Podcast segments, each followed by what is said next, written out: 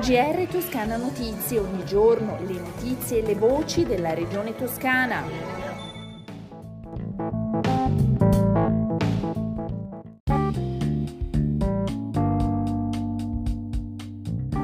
Gentili ascoltatrici e ascoltatori, bentornati all'ascolto del GR di Toscana Notizie.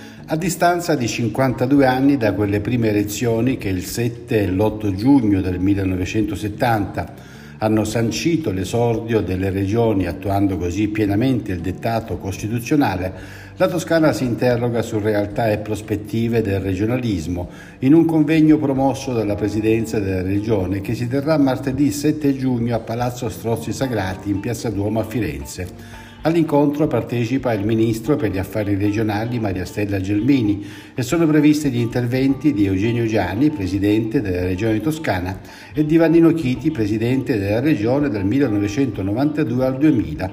Alle 18 verrà inaugurata la mostra La festa della regione toscana 7-8 giugno, anniversario del primo voto per le regioni a statuto ordinario nel 1970. Sulla festa della Toscana ascoltiamo il presidente della regione Eugenio Gianni.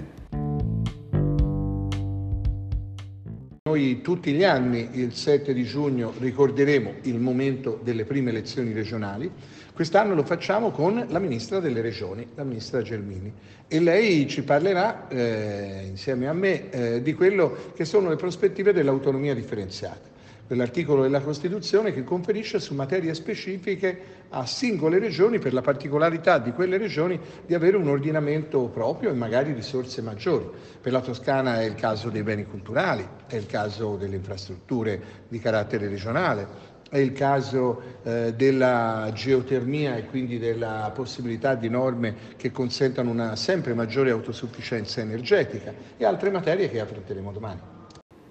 Presentato il piano per il contrasto alla povertà, si tratta di uno strumento organico per sostenere gli interventi dei territori toscani, rivolto alle persone e alle famiglie in situazione di grave disagio economico. In sintesi è questo il contenuto del piano, presentato dal Presidente della Regione Toscana Eugenio Giani e dall'assessore alle politiche sociali Serena Spinelli. Il piano, che ha la sua origine il Fondo Nazionale Povertà predisposto dal Governo, prevede un pacchetto di interventi da oltre 71 milioni di euro distribuiti in tre anni, dal 2021 al 2023. Gli interventi previsti sono indirizzati soprattutto a rafforzare tutti i servizi che possono aiutare persone o famiglie percettori di reddito di cittadinanza. Ascoltiamo il Presidente Giani e l'assessora Spinelli. Ecco che 71 milioni in tre anni possono essere molto per eh, offrire un supporto da parte della Regione Toscana. Io ringrazio la mia assessora Serena Spinelli perché sta facendo un grande lavoro che eh, porta anche all'equità con cui tutto questo viene distribuito, ma eh, come sostegno eh, a una categoria che pensavamo potesse uscire dai nostri orizzonti, potesse essere eliminata, ma in realtà i poveri sono sempre di più e quindi li sosteniamo con eh, l'aiuto più concreto, le risorse che appunto in tre anni possono essere diffuse 70 milioni, in, 71 milioni in Toscana. L'obiettivo è quello di riuscire a dotare i territori di una capacità di presa in carico delle persone che metta insieme più competenze. È impensabile oggi rispondere al tema della povertà solamente con una risposta di natura economica, necessaria naturalmente, il supporto al reddito è fondamentale, ma c'è anche la necessità di avviare tutti quei percorsi che consentono alle persone di avere tutte le opportunità possibili per reinserirsi nel mondo del lavoro, per supportare le persone che vivono con loro, perché naturalmente c'è un tema di povertà legato a nuclei familiari unifamiliari, ma spesso la povertà si abbatte più fortemente laddove ci sono i bambini e i minori. Sono 317 i nuovi casi di coronavirus in Toscana nelle ultime 24 ore, 47 anni l'età media, 12 i decessi. Le persone ricoverate sono complessivamente in tutta la regione 242, 10 in più rispetto a ieri, 18 in terapia intensiva, 3 in più rispetto a ieri. Cambiamo argomento. La manutenzione dei fiumi e dei corsi d'acqua, anche quelli più piccoli, è un'attività preziosa per la salute dei territori e la sicurezza idraulica. In occasione della seconda giornata della manutenzione, La Regione Toscana e Ambi Toscana, che riunisce i sei consorsi di bonifica regionali, si sono ritrovate simbolicamente ad Empoli, sulle rive dell'Arno, per fare un bilancio degli investimenti e dei risultati delle attività di bonifica.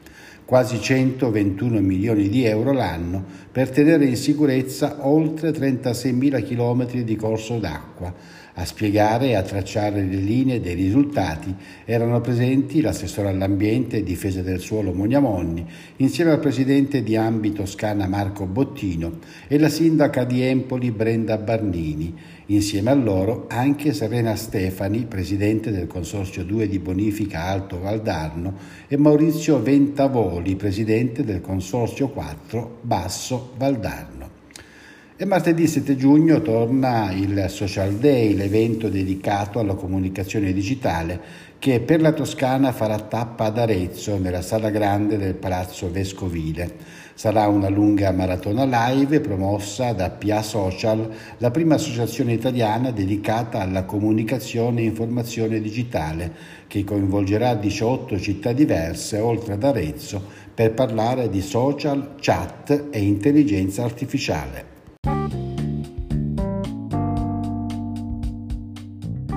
Si conclude così il nostro GR, le previsioni del tempo prima dei saluti. Nelle prossime 24 ore le temperature sono in leggero calo. Comunque il cielo sarà parzialmente nuvoloso con addensamenti in Appennino, in particolare nella seconda parte della giornata.